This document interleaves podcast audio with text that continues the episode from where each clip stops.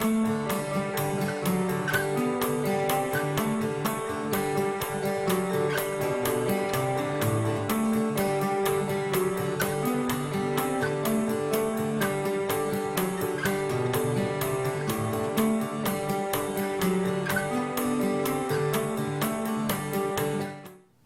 Welcome to the Naked Podcaster. I'm your host, Jen Taylor. A huge shout out and thank you to NGBN TV for sponsoring this video podcast episode. In today's episode, we hear from Erin Keem, a woman from New Zealand, now in Seattle. She grew up with a then undiagnosed bipolar disorder. She was always trying to avoid depression, compulsion, and had a chaotic work experience. She realized after her diagnosis that she loved and had been involved in fashion and launched an amazing style branding business that ignites her passion, and she found love at the age of 48. Welcome to the Naked Podcaster. Today I have Erin Keem, and Erin Keem happens to be one of my favorite people ever. My sister from another mister. I love you. How are you today? I'm wonderful. And you know what? Getting ready for this podcast was the easiest I've ever done. For one thing, I didn't rehearse anything, I didn't prepare anything. I knew all I had to do was just show up and respond in the moment to, as, you know, depending on how I was feeling. And I didn't have to get dressed. I mean, I'm a stylist, right? I'm a style consultant, I'm an image consultant, I'm a brand consultant all I had to do was get undressed. So that's my favorite part. yeah, this. Uh, I mean, the only thing I've got on is is a necklace and the heater. And if uh, I have to fiddle with the heater, I'll let you know because I get hot and cold. Yeah, welcome amen. To, welcome sister. to being fifty. You know, fifty-two. welcome. Yep. And you're one of my favorite people. Um, you're one of my favorite clients. I had the honor and privilege of working with you, which is going to sound crazy because you are the naked podcaster, and yet ah. I've been helping you with clothing. Yeah, or lack thereof, or ideas around you, or and you know, you showed up naked, and you are the happywardrobe.com. I want to, and you live in Seattle, correct? I do. I'm from New Zealand. I moved to America full time. I say full time as in I officially moved all my stuff over June of 14th. So what I brought with me was a couple of paintings, uh, two really full suitcases, and a few boxes. And I've been here ever since and I, yeah, I'm, I'm very much hoping I'll get approval for citizenship. Yay! That would also be an honor and a privilege. Oh, how great. I know it's hard to get citizenship or dual residency in New Zealand, so that's that's a tough one. Apparently, a lot of people want to move there at the moment. So, uh, you know, I remember having this conversation probably 10 years ago. I was working for a woman who she and her husband were applying for it. And even with the acceptance and the work you go through in getting dual residency, you're still only allowed to say stay at like three months at a time, twice a year. I mean, it was, it's very specific. So even pre-pandemic it was a pain i can't even imagine. Let's jump in and talk about the happywardrobe.com and and yes i am a client even though i'm naked. And god i love your website. But i love what you do and that's why i hired you to do it. So jump in and let's talk everything about the happy wardrobe. Uh, thank you for the opportunity. Uh, uh I am Erin Keem from thehappywardrobe.com and I hope you can hear me. I want American teeth. So I've got aligners in. So I'm practicing with them and it actually feels more weird when I don't have them in. So this is me for the next 18 to 24 months. So I have a background in um, self-development, recovery, sales, marketing, customer service, customer facing, uh, analyzing customer research, and getting dressed. I mean, I have loved clothes for, you know, over half a century. And I was in Hawaii, which is one of my happy places, and it was a tropical rainstorm. It was thundering down outside. I still remember it was one of the best holidays I had because all my husband and I could do was eat, sleep, read, and we really needed the break, him especially. And I kind of sat up and went, you know, the eureka moment because I realized I could combine everything from my experience as a realtor to, uh, to, to, I mean, I've, I've had a variety of careers because every time I've been interested in something, I've found out about it. I've been curious. I've always had curiosity. And I thought, oh my God, I can completely and utterly combine my love of clothing with the psychology awareness I have, with the tools that I have for helping people transform, helping them uh, erase old patterns, helping them move forward with their lives towards their goals, with, with my uh, ability as as uh, the customer experience and actually attracting clients and sales and marketing. And the Happy Wardrobe was born. Yeah, and it's so fantastic. So on your on your work with me page, first of all, you do a free 30 minute consultation. So mm-hmm. anyone mm-hmm. can get that free consultation. And then you have the style statement or the happy wardrobe method, which is the one that I did. It was the much more in depth and I honestly, I was super excited about doing this with you, but I am one, a minimalist, so I don't have a big closet. So that was easier to go through, right? Um, but also, I thought I had myself pretty dialed in, and I, that was not true. So, I mean, even when you feel like you pretty much got it all together, I didn't realize what I was lacking and the things that I was felt hesitancy about in my wardrobe. I I just let go. You were like, why are you keeping it? And I'm like, eh, and it was gone. So um, it did actually a tremendous amount to, for me. And I have my list of things that I'm starting to get now. Um, it was huge and it was like two three hour sessions and i was like oh my gosh that's like we're never we're never going to go through two three oh my gosh we could have done like two five hour sessions probably it was nuts it was so in depth so take us through the two different programs because obviously I only know about one and I did the big one. Um, I would highly recommend that. But take us through the, the differences in what you do. So I always recommend we start off with a kia ora call. If you're at a stage where you want to move forward with your life and you know that style will help you get there, maybe you need to up level, maybe you're relaunching, maybe you're pivoting.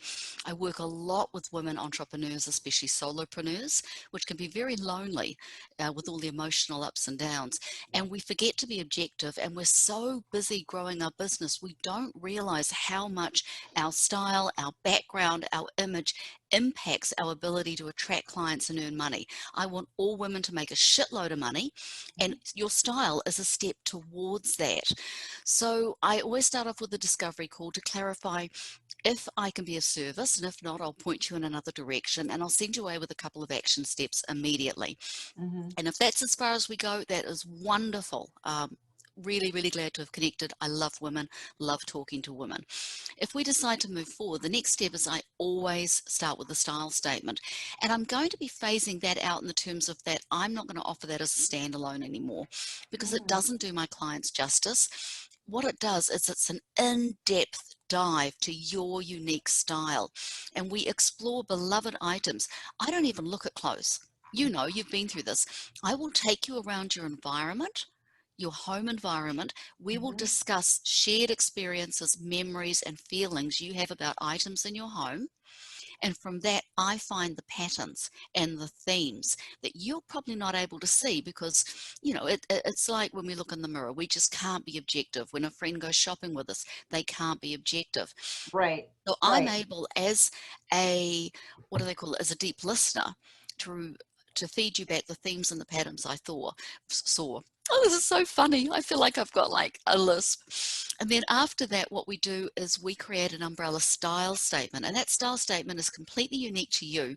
And you can yep. take that to your wardrobe, your home, your business. I've had clients redecorate their homes. I've had clients change their website name. I've had clients overhaul their website. I've had clients overhaul their wardrobe. I've had clients overhaul their relationships. And the statements are unique to you and they mean something to you. If you said them to somebody else, they'd be like, huh? Like mm-hmm. highly accomplished fairy godmother, inspirational badass, artisan mermaid, uh, simplicity and story.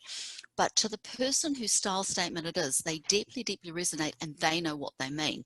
And because I've spent the 90 minutes with them or up to two hours with them, I know them so well that when mm-hmm. we do mm-hmm. go to their wardrobe, we can both look at the wardrobe and they can see through my eyes. Yeah. And they can hold the concept up against their wardrobe and go, that's not me. That is me. That's not me that's not me because they have clarity, such a clear vision. And then I teach uh, my women clients how to be their own stylist. You and I still have some steps to go on that, which I'm looking forward to but I will take uh, my clients through a step-by-step process so they can become their own stylists, which makes it quick and easy to get dressed. How to curate, create their own mm-hmm. boutique, how to combine combinations, what colors go with what, what the color of their skin tone is, what they need in order to complete a wardrobe. If they want a capsule wardrobe, uh, how do they, what mm-hmm. ideal life do they want? What's the wardrobe for that ideal life? What clothing obstacles are standing between them and their ideal business? And step by step until I was with a client yesterday and she said, I don't know what to look for. And I said, but you will. Yeah. So, so what I did was I went on Nordstrom Rack, just as an example.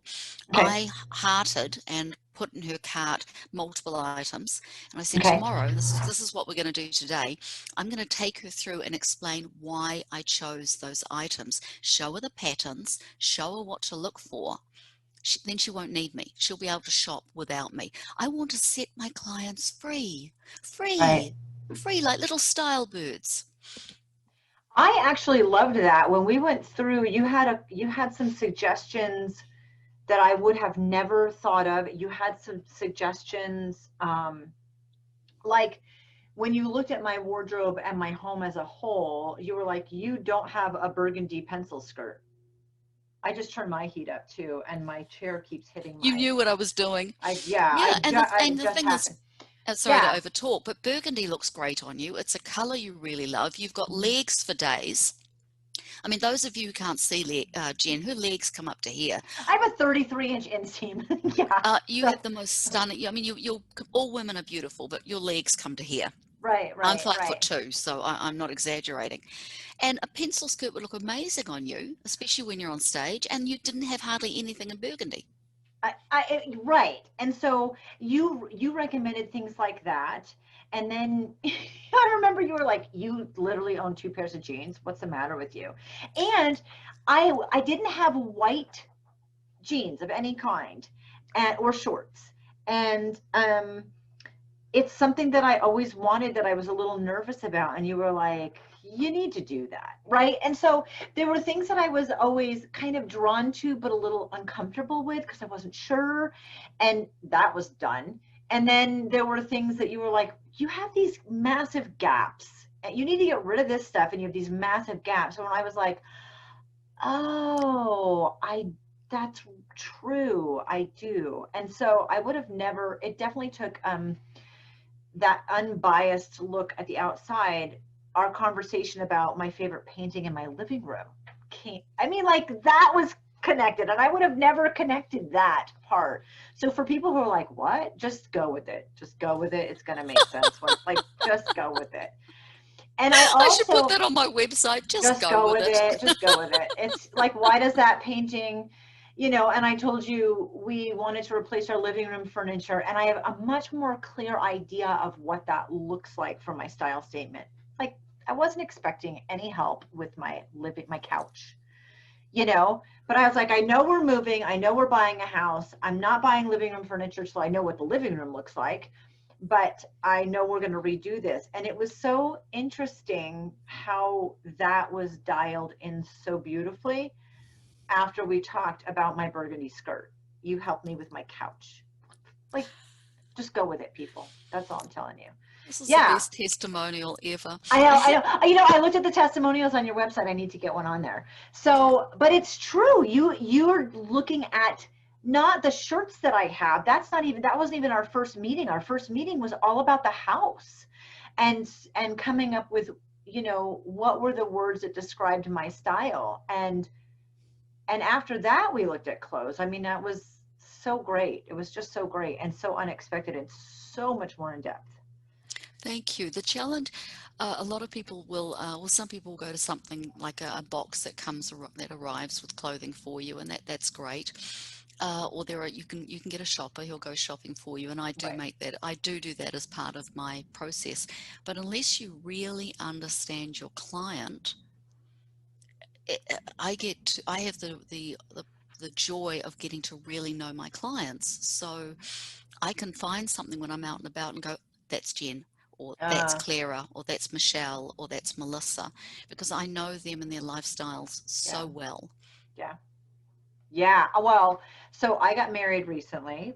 Uh, I know, I know, I know. We're we're recording on October second, and I got married September nineteenth. And um, this necklace arrived from you for my wedding, and it hasn't come off since because I loved it. Aside, you know, I'll only buy things, or I only want things. Things are in my cart that I, um, not for that one event. I mean, there's a couple dresses, you know, that I have for very specific, whatever, and my Chanel shoes, for example, that are not every day all the time, but for the most part, 99% of my wardrobe, yes, I can use it for that event, but I can also use it because that's my my mentality. And so that was my wedding present from you.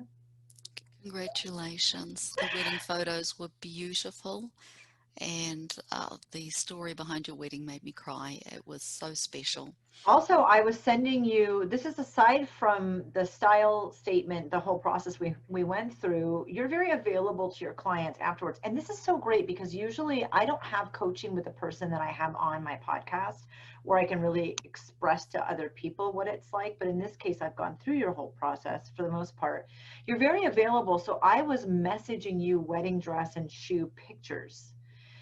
Um, through the whole process. And because we had done this with my normal everyday life, it was so much easier for me to know exactly what I was looking for for a special occasion. So that was really, I know I'm just talking you up. Just hire I, her. I, love it. Um, I that that is a wonderful validation, and you're right because we'd honed in so clearly.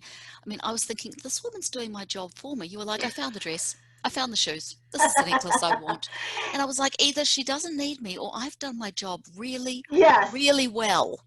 You know, go go free grasshopper. You know, I've I've obviously done something right here because that that's just it. I, I want to teach you. you- What is that whole teach a woman to fish? Yeah, yeah, yeah, exactly. And you, she feeds herself for life, right? That's it. Is that same thing? No, there were there were several times where you were like, "No, don't go in that direction."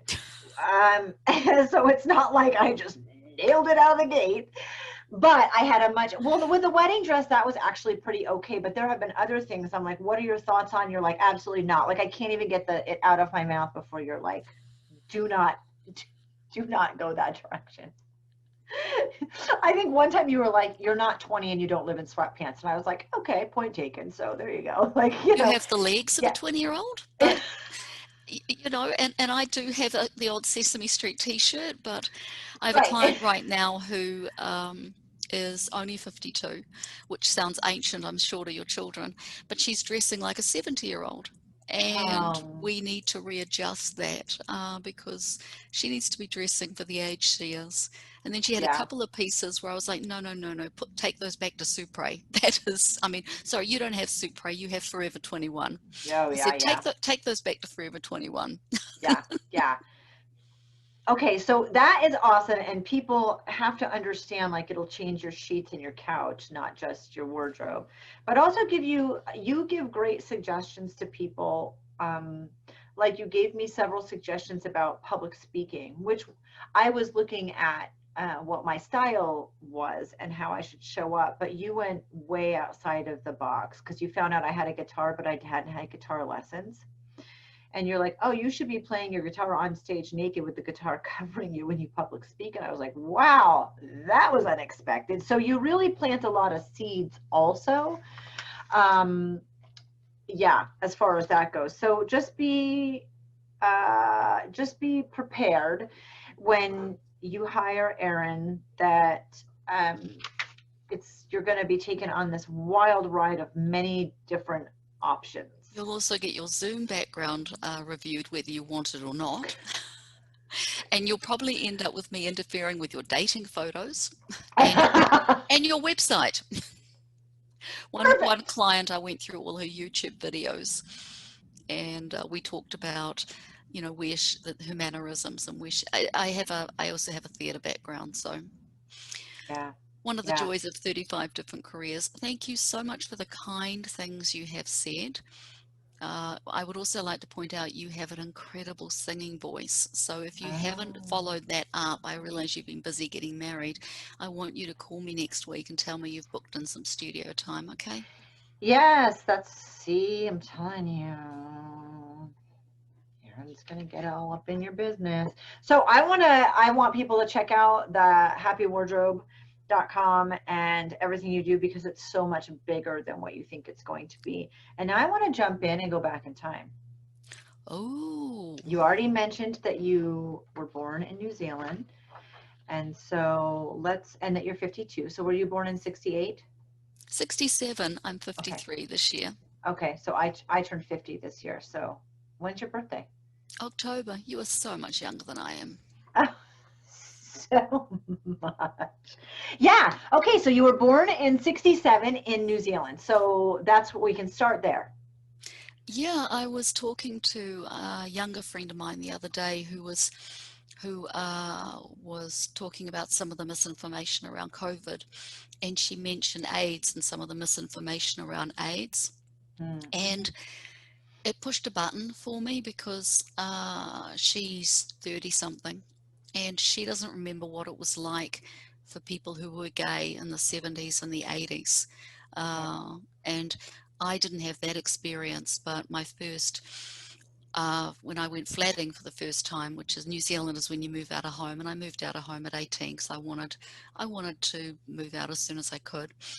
My first flatmates were gay, and it was a very different world in the late 80s uh, to be a gay man or woman, especially in Auckland. Auckland thinks of itself as being a, a big city, but Okay. of course it's tiny compared to other cities around the world. It's the largest city in New Zealand. Uh, we have around 4 million people now. Uh, don't quote me on that, I'm not up to date. And uh, most of them do tend to live in Auckland.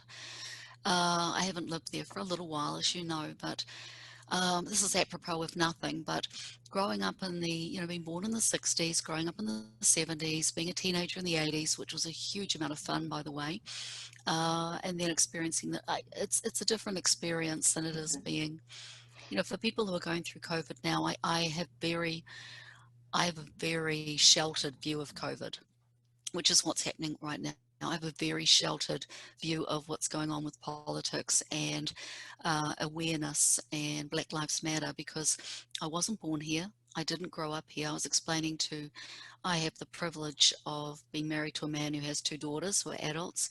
And I was explaining to one that I can't see things through her eyes. Um, I was not born here. I didn't grow up here.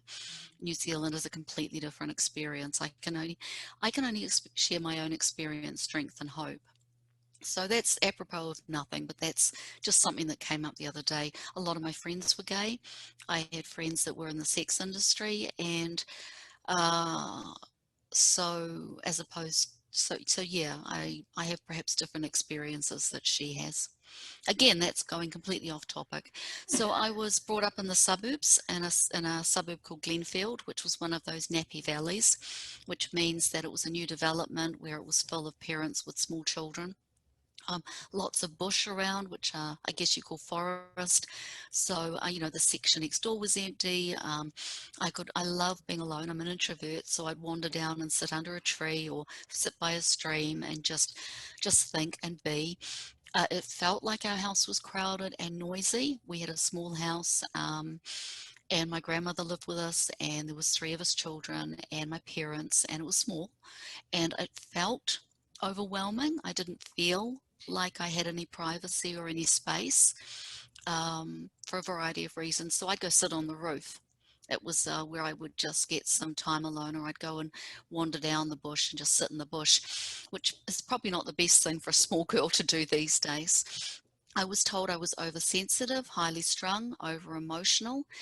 Uh, in reality, I was trying to process what was going around going around me, which I which was quite a, it was a very chaotic situation. Um, I was highly intelligent, which doesn't always help because I could read. You, when you grow up in a chaotic environment, uh, you become very adept, or I became very adept at reading micro expressions. And being reacting and my first thought was always how do i control the situation to avoid repercussions? How do i please people? How do i entertain them? How do i distract them? How do i keep them smiling? Uh, how do i manipulate in a way that keeps me approved of because approval was very important. Um, the message I internalized was that other people's feelings were more important than mine, that I needed to be accepted, approved, um, that I need to be damped down, that I needed to be managed, uh, that um, and I remember for years, you know, people would say things like, just be yourself. And it was like, well, which one? Now I Mm. know to under, now I understand that as to respond authentically as I am in this moment. And that's all I can do is just, and I try and respond instead of react. Uh, they wanted to put me ahead in school. Uh, my dad said no, he wanted me to have peers my own age. Okay. Um, but being a highly intelligent and hyper aware little girl, uh, anxiety, I was, I remember being very anxious. Um, when I was about 13, that was the first time I remember really wanting to die. Looking Wow, back, it was so probably because I was felt so powerless. It's part of the reason I was so crazy about superheroes because to me they symbolize people with power Mhm. female superheroes. I mean, my role models were Charlie's Angels and Wonder Woman. Remember, this is New Zealand. We only had two channels, and you know, no v- um, VHS was a very big deal when that came out. I remember when we went to color television, Yeah. so we had very limited Yeah. viewing. So, Fantasy Island, magic, superheroes. To me, these were people that had agency. They had power because I didn't see it in my life at all. I had no examples of, of that. So that's probably why I was so into my comics. It was also escapism. I could always be found with my head in a book. I never was fond of reality. I always liked fantasy and magic, uh, and I clung to that for a very long time.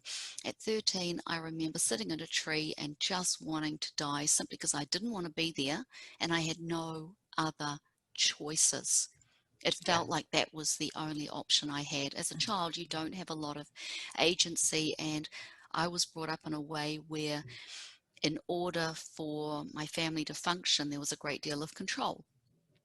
Um, and one of there was also a great deal of screaming and yelling and you never knew when it was going to happen and you never knew what would trigger it and you never knew what would cause it so it was kind of like being on a minefield because behavior one day would be approved of and behavior the, the same behavior the next day wouldn't be Mhm. so it was constantly tiptoeing around and checking um, there was no emotional stability there was no external emotional compass my internal compass was broken because i was told that what i believed and felt was wrong so, uh, what also happened, there's that useful word so, was looking back on it, my first psychiatrist said that that's probably when my bipolar was triggered. When you were 13 and you're Yeah, massively she- hormonal and you're And, suicidal. and stressful. Um, she said that yeah. had I been brought up in a different environment, this is no no reflection on my environment. My, I have siblings who had completely different experiences. Another child in that family, another child would have had a completely different experience. Uh, my I can only see through my eyes. Yeah. Um, and I remember going with another family member to a therapy session and that person saying, no, no, that's not how it happened at all. And the therapist saying, what you have to understand is that that's how she interpreted it. That's her truth. And, Right. and to be honest, my truth was pretty onto it. So I was undiagnosed bipolar, which made being a teenager pretty challenging. Again, I was highly smart, highly intelligent, so I was in all the what you call advanced placement classes. I wrote the school musical in three weeks, um, which was produced. Um, I was always creative. I was always writing. I was writing since I was a little girl, but there was no role models for that. There was no mentors. I didn't see that happening in real life. I didn't click that the people who wrote those TV shows were writers, that that was something I could do. I didn't click that I could write books. There was no, because I was, I, I don't think I had the ability to put things into context and I couldn't see anybody. I just knew I loved to write. And I mainly loved to write fiction because that was my happy place. Yeah. Um, so school was incredibly erratic. I'd get incredibly high marks in some subjects and incredibly low marks in others because I would try anything and uh, I was never any good at being consistent. I just couldn't be consistent. And depression, obviously, trying to keep one step ahead of depression, uh, which is probably also around, that's part of the reason I think I kept getting told I was over the top and over emotional. But you try being a bipolar teenager who's undiagnosed. Yeah. Since I didn't get diagnosed until I was 35, and it was such a huge relief. It explained so much. I'd had really bad depression, and apparently that's common in women and common in the mild version, whatever the mild version is. I think it's two. Um, I have the mild version of bipolar. Um, but apparently that's very common in women. We tend to go down more than up. Um, I was never like some of my friends who had extreme mania. Okay. Uh, I mean, I never thought I could fly or commune with aliens. Um, but I did have grandiosity at times, which there was talents and abilities to back a lot of that up, but I had absolutely no structure Yeah. whatsoever. So fast forward to try and deal with my chaotic emotions and feelings, I changed jobs, I changed hair colors, I changed countries, I changed relationships. I kept thinking I could, you know what they say, no matter where you go, you take your baggage with you. Yeah. And- Unfortunately, yes. And I just kept, I had hope. I never gave up on hope. And I thought if I could just find the right combination, it would all fall into place. I self medicated. I made a lot of disastrous choices. I put myself in very dangerous situations. I had very distorted thinking around money and sex. I had, I was slut shamed. Um, I was, I did not have the ability to say no. It's not that I never said no and that was overridden. It was that I did not feel I had the right to say no. And I also had some very bizarre thoughts around uh, about sexuality. I had internalized some religious messaging, and Mhm. again, this is my interpretation. I act, I'm a hundred percent believe in a higher power. I a hundred percent believe in the great mystery and the divine, completely and utterly. And I have good memories of the religion that I was exposed to, but I internalized messages that made me into a te- that meant I was a terrible, terrible person, which was part of the reason that in 1990, I I know I'd always flirted with the idea as a backup, you know, it was always the last resort. But in 1990, I went down to a doctor, explained that I desperately wanted to hurt myself, and I was hospitalized. And this is in England. I was in London at the time. And the only reason I didn't, hold on, the, one moment, please, caller. The heater needs to go down. Commercial break. The only Um, reason, sorry, no, go, go. I The only was going to say the only reason I didn't, the only reason I didn't, and this is what got me to a doctor, was my sister. My sister is my favorite person in the world. She's my touchstone. She's my lodestone.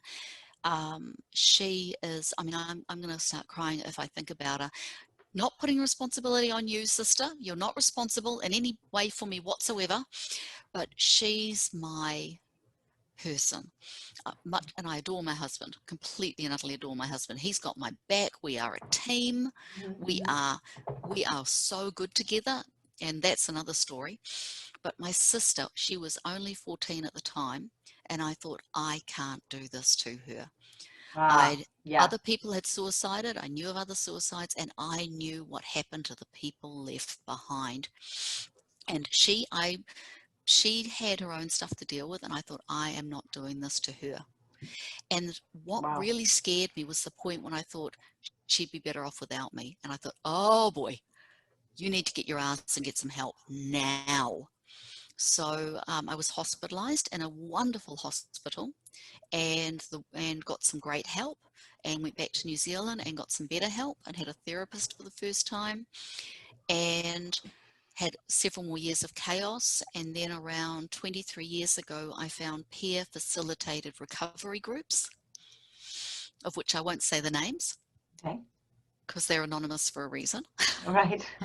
but um, I've been I haven't had any any any alcohol or anything like that for 23 years Wow, that is so, congratulations. That is really, really outstanding.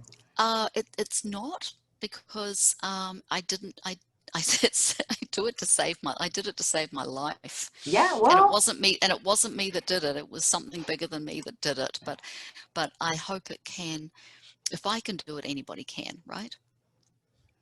I mean, I, yes, because anybody can, but also what a great um, example you are to people who are on the other side of that or just starting or, you know, new into it. And good for you at like 23 years old for recognizing the aftermath of suicide. I don't think my stepmom committed suicide and I found my neighbor after he'd shot himself in the head. So I'm very familiar with suicide, right?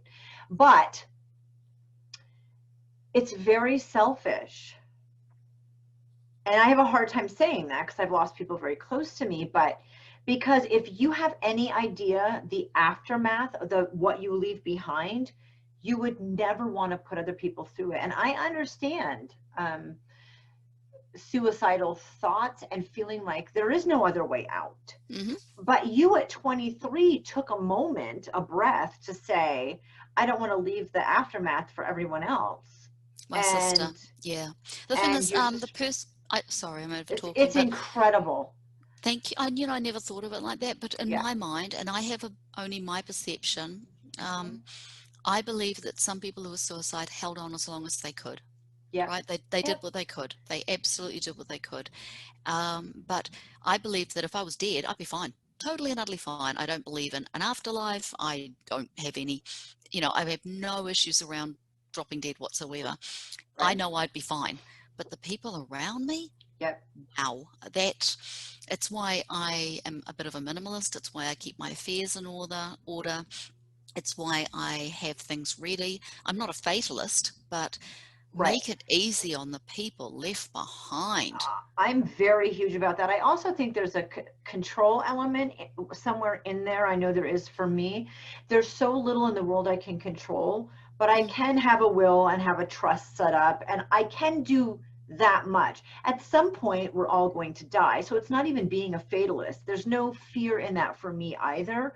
But I want to know that when it's my time to go, I've done, I've set things up for the people I've left, left behind to make that part of it as easy as I can so that they can focus on the fact that there will be grief involved and sadness and they can just focus on that. So, Mm.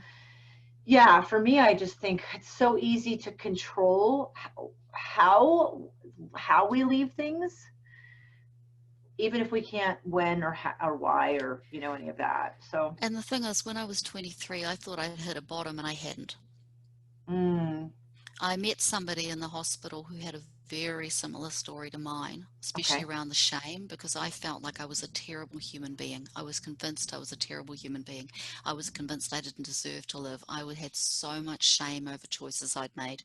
And she had the same story. And for the first time, this is before peer recovery, before any kind of therapy, I saw this beautiful, beautiful woman, this young girl who didn't deserve to die and that was like looking in a mirror and that was that i will always remember as the first the first sign of healing. It that wasn't my bottom. I hadn't been diagnosed as bipolar. The depressions were extreme. There was still a lot of chaos to go through until i uh, became clean and sober at 31 and again i didn't get diagnosed till 35 so there was a lot of chaos. I feel that it took until my 40s before my life started to stabilize. And I, when I meet young people now, or younger people, or anybody younger than me, I've, I meet beautiful young people. Um, I've got several semi nieces. You know, there's a lot of young people in my life, especially women. And if I spot the signs, I say, get get diagnosed now. Save yourself decades. Find out now. Seek help now. And when you were hospitalized, that wasn't something that came up in that process, like a, a diagnosis of depression or bipolar. Uh, the dipo- they they didn't click as to the bipolar. They uh, nobody clicked as to the bipolar until I was 35. Um, Okay. and I'm also really grateful because they gave me an IQ test around then, and I still, Mm. I still was okay, uh, because I abused my body and my mind and everything in so many ways. Um, that's apropos of nothing, but I was just quite relieved. Uh, but what was the question you actually asked me? I'm So- diagnosing. Yeah. Oh, yes. So when I went into the hospital when I, in 1990, I voluntarily checked myself in. I said Right, to right, the, right. I went to a local GP. I said, this is what I'm feeling. I don't want to do anything that I will regret. They put me into a hospital so that I could have respite. I mean, it was somebody looking after me. Um, a lot of the people there thought I was one of the staff because compared to the other people there, I was so together. But I am very, very good at um, functioning. I'm a very high, I function at a very high level, no matter what's going on, which is not always a good thing. No, definitely not. But it was good. So that was a great still experience and interruption in your process. It didn't stop the shame and the depression at that point, but it was a good interruption for the suicide. And it got me to, uh, I mean, I did not attempt suicide. I want to make that clear. Right. but but I was afraid of my own thinking. So Uh, that's what I was very very afraid of what I was thinking, and I wanted to get and I was and I knew I've always had this feeling of hope. Hope has always kept me going. Hope that there was an answer. Hope that there was a solution Mm-hmm. even when it was so excruciating, I wanted to curl up in a corner and just rock backwards and forwards. I remember being so terrified of letting go, like letting a tiny chink in my armor go, because it would be like that hole in the dam and I would just get flooded like a tsunami and I'd never be able to put myself together again. But I, but I did. I'm here and my life now is amazing. I want to discuss the when you finally were diagnosed because by this time Sure. you've had like like no alcohol for 23 years or no. No, no, no. At, I got diagnosed at 35, so I got clean and sober around 31. Okay. So when I and then I stayed in after I was two years clean and sober. I, I was in Tokyo. I got clean and sober in Tokyo, by the way. Um, Side note. Okay. sober. Sorry, sober. We just call it clean and sober, but it's Right. sober. I mean, Right. it's called clean and sober because you just don't take anything without that's not um, prescribed by a doctor. Correct. So, correct. so I'll say sobriety, but to me, sobriety covers anything Anything. Right. anything, right? So, Okay. apart, you know, so I'll call it so sobriety. Um, I also believe in solvency, which is because if you have issues with uh, alcohol, you'll likely have issues with other substances. If you have issues with that, you'll likely have issues with sex. If you have issues with that, you you may it, um, it may show up in gambling. It may show up in money. It'll show up in relationships because it's all destructive behavior designed to yeah it, it's you can be across many platforms. It's um, Yeah. it doesn't discriminate. No, isn't that great? so at 31 i got sober and then after two years of so- sobriety i moved back to new zealand which was too soon but a relationship had ended and i decided it was time to go home. In my mind i thought i'd better go home at 33 because otherwise i'll be too old to start a career started my business at 48 by the way right. and then but the depression didn't go away and i knew i wasn't taking anything other than you know i was eating healthily i was exercising i was doing all the right the right things and the depression still as winston churchill calls it was my black dog so uh, a gp diagnosed with depression but it didn't cut it and then finally i was diagnosed as bipolar and Okay. That's when things started making sense. I will let you know though it wasn't a quick fix. I had to play what I call chemistry set for multiple years, which is when you, because doctors only know what you tell them. And I had white knuckled it for so long that I was not in the habit of asking for help. You have to, I, if I'd given, you have to give constant feedback and keep trying different medications, keep letting them know about symptoms, keep trying something else not every medication works, not every combination works. You will have Mhm. side effects. They take a while to kick in. Not everything is right for you. Persevere. I've had friends that have got, or know people that have gone off medication because they felt it wasn't working. Please keep trying to find the right. And I've had, and I've had people in sobriety tell me that I shouldn't need medication. So It's a chemistry set. It's Oh, I can't even imagine. The combination I'm on right now seems to be working really well. Okay. And it just, it takes, I, so I have a son who's autistic and when we, when we explored medication possibilities, so in any situation, I think across the board, once you're open up the idea of medication, it's always a chemistry.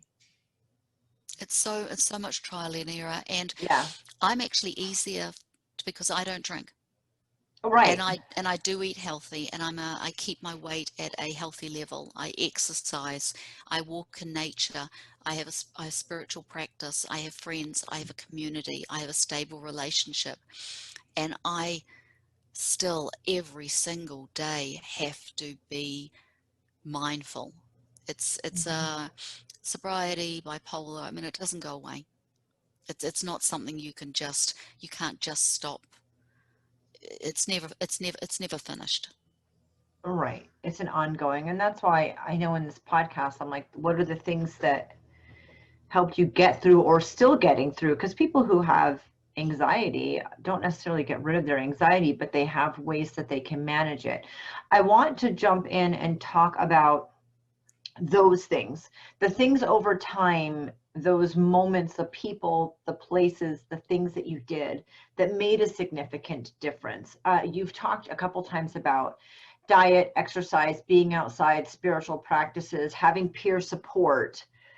Um, what else can you add to that? Because you didn't, like you said, you didn't get diagnosed till 34, and your first thoughts of suicide were 13. So that's a 20 year period of time before you were getting clean.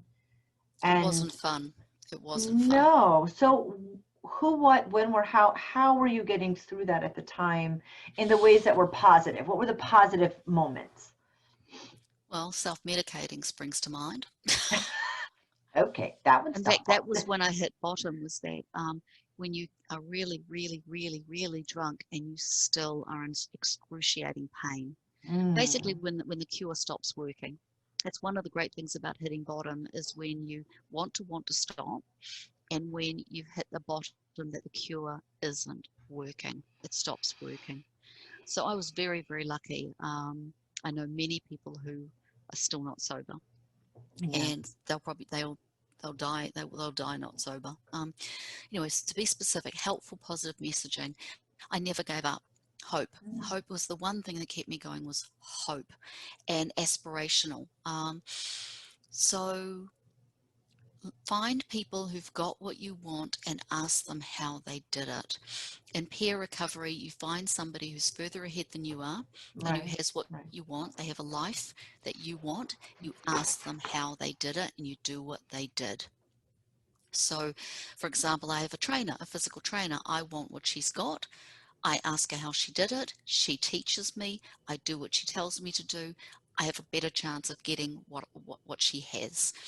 Um, same with healthy eating same with find somebody who's got what you want ask them how. And also find people who love you unconditionally. Mm. um, I have very few people that I feel I could be 100% myself with and not scare them off, not have them reject me, not have them run away screaming. Um, I, I've got a, I've got lots of amazing friends, lots of acquaintances. I love my clients. I accept my when I'm with my clients, it's about them, and so it should be. But there's a handful of people that I know I can't scare off, if that makes sense Mm, by yes. being 100% honest because Yes. I have stories that would make your hair curl. Well, I mean, you can share any hair curling stories you want. I will, but, but not on not on camera. Yeah, right. so um, I love that. And then you got, I know you moved to the U.S. in four, at 46. 31 you were sober 35 you you ha- were back in new zealand you were diagnosed and you were playing the medicine game We trying to forgot about seven years on and off in Tokyo, a year in London, traveling backwards and forwards from the States. But I, you're right, I officially moved here in 2014. right so uh, take us through from 31 to 35 ish when you got clean and got diagnosed to actually coming to the states what did that start to look like and how did things change for you? Because you're like a gypsy. You've been all over the world several times. And 35 jobs, including an HMV, an HMV DJ in Tokyo, which was a huge amount of fun, organizing techno parties, real estate agent, customs agent, animal welfare, uh, copywriter, uh, television production, actor, theatre, um, promotions, promotions, event management, uh, stylist. So much fun. My Yeah. um, my sister, her husband said to her, "Is there a job Erin hasn't had?" It's like, no, not really. I mean, really, like you could make suits for men, or I'm trying to think of something like off the wall that. No, thank you. No, no, no, no. Women centric. It's always been women centric. So sorry, we've only got a few minutes, but you asked 31 to America.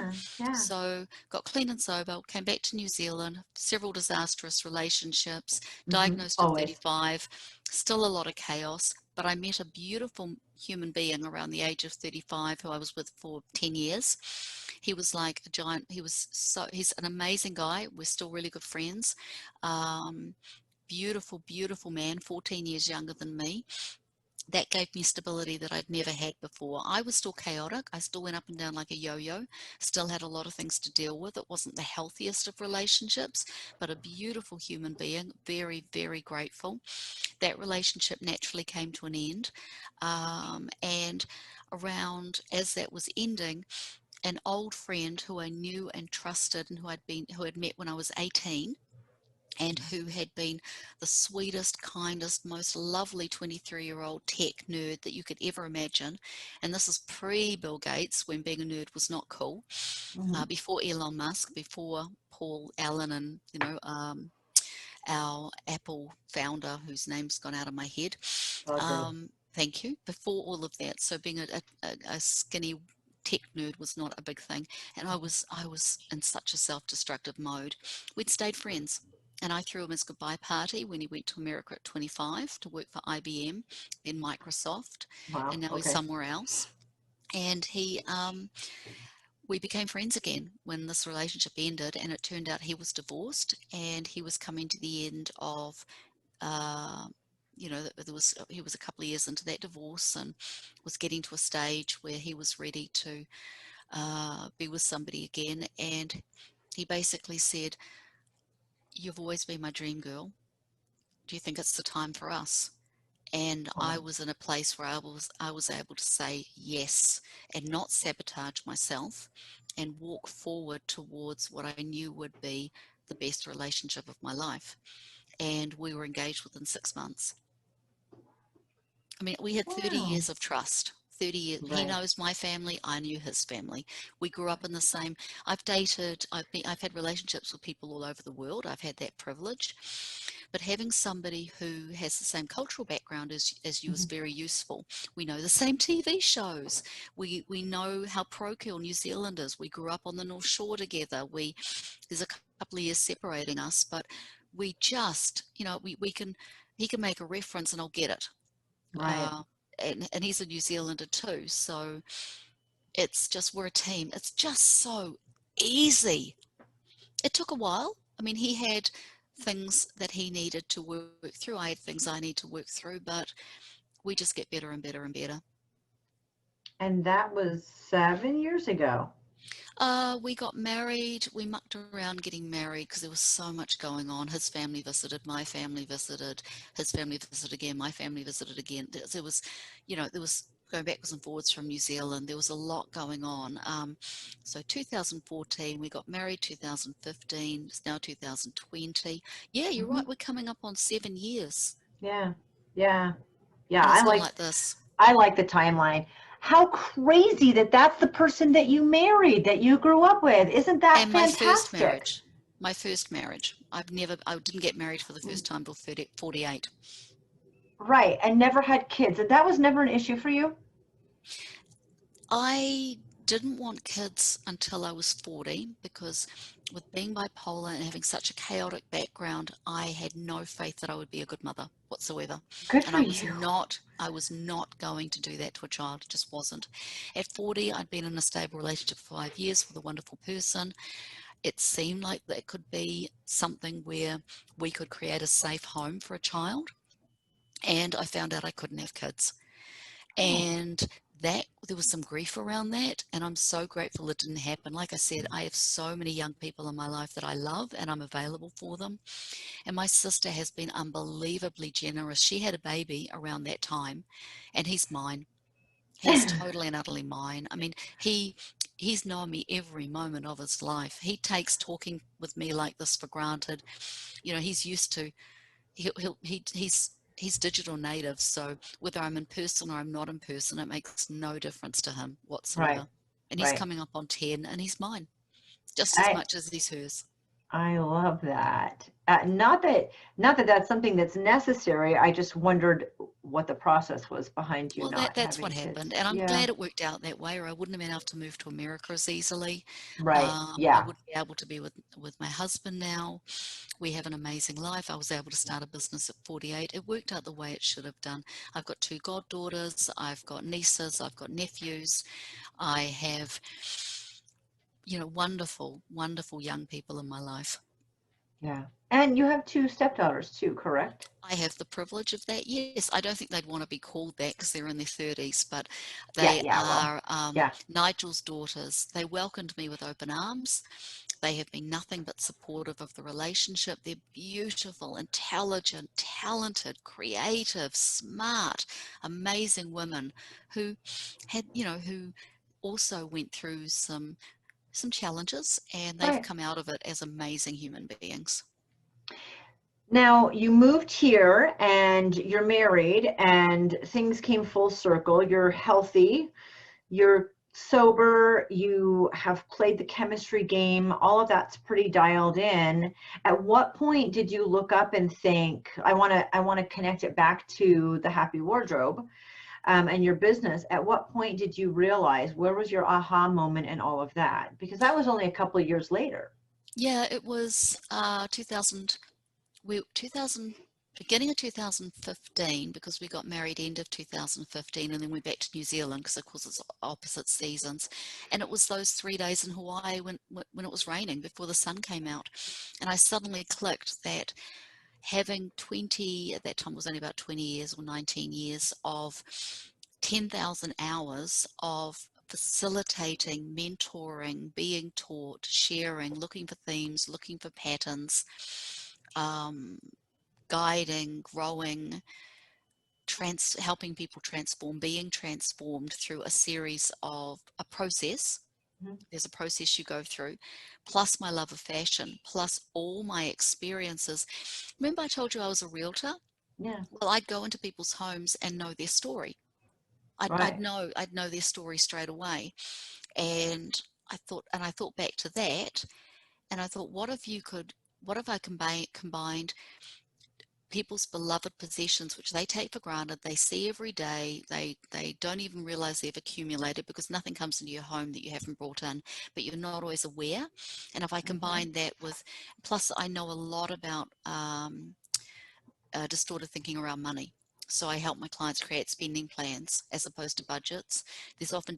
Some of my clients had deprivation. There was compulsive spending. There was spending. You know, I often say to my clients, "What are you really buying?" So combining the self-development with the realtor, being a realtor, with my love of fashion, with all every single, nothing's ever wasted. Everything added up, and I Mhm. bring I bring all of that to the happy wardrobe. I love that. Oh my gosh. So great. So you started the Happy Wardrobe and that was um, basically a marriage of all of your experience, which so many of us end up doing. I mean, I I did the same thing with my business. I I thought it's not about what jobs I've had, but what skills did I learn?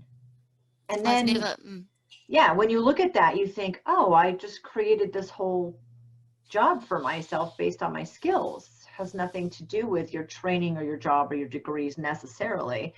So I love that. So many women. And tell me how that evolved, the happy wardrobe. And then I want to um, finish off with success stories and how you found your own style too through all of this. Um, Um, yeah. So how it started was I'd often helped people create their ideal life vision.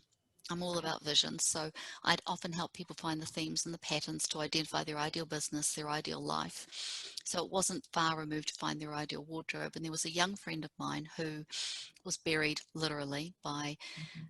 a wardrobe full of clothes that her mother had given her, that had dumped on her because her mother's life had changed. She'd gone into a retirement home and she dumped all of her clothing on her daughter.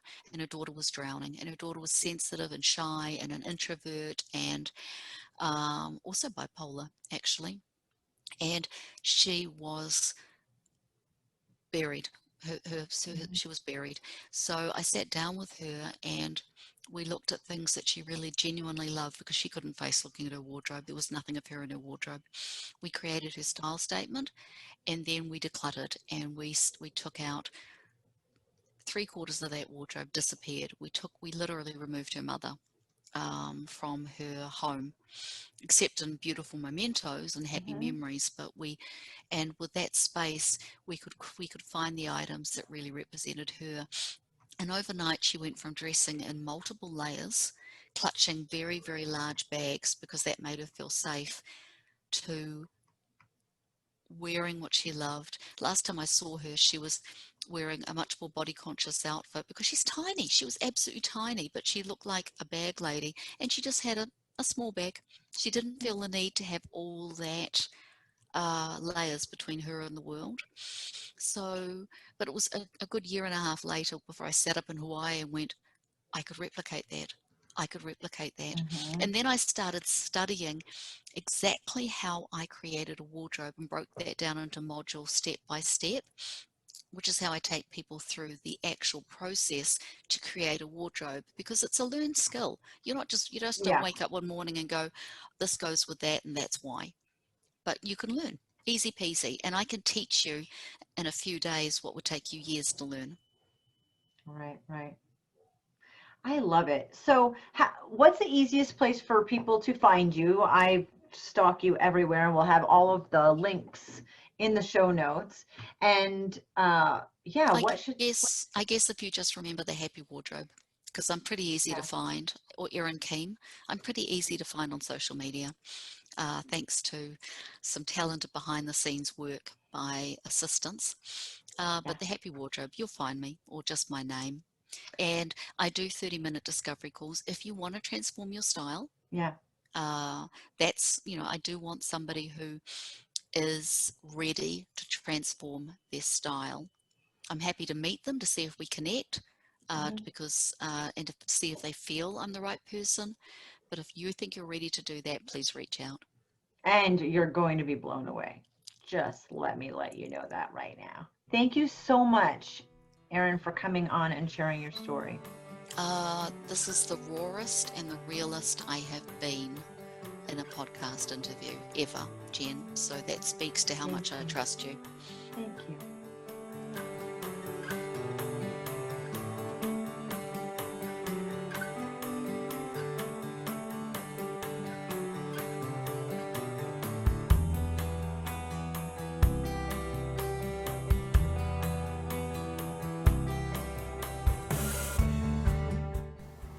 Thank you for joining today. It's been a pleasure.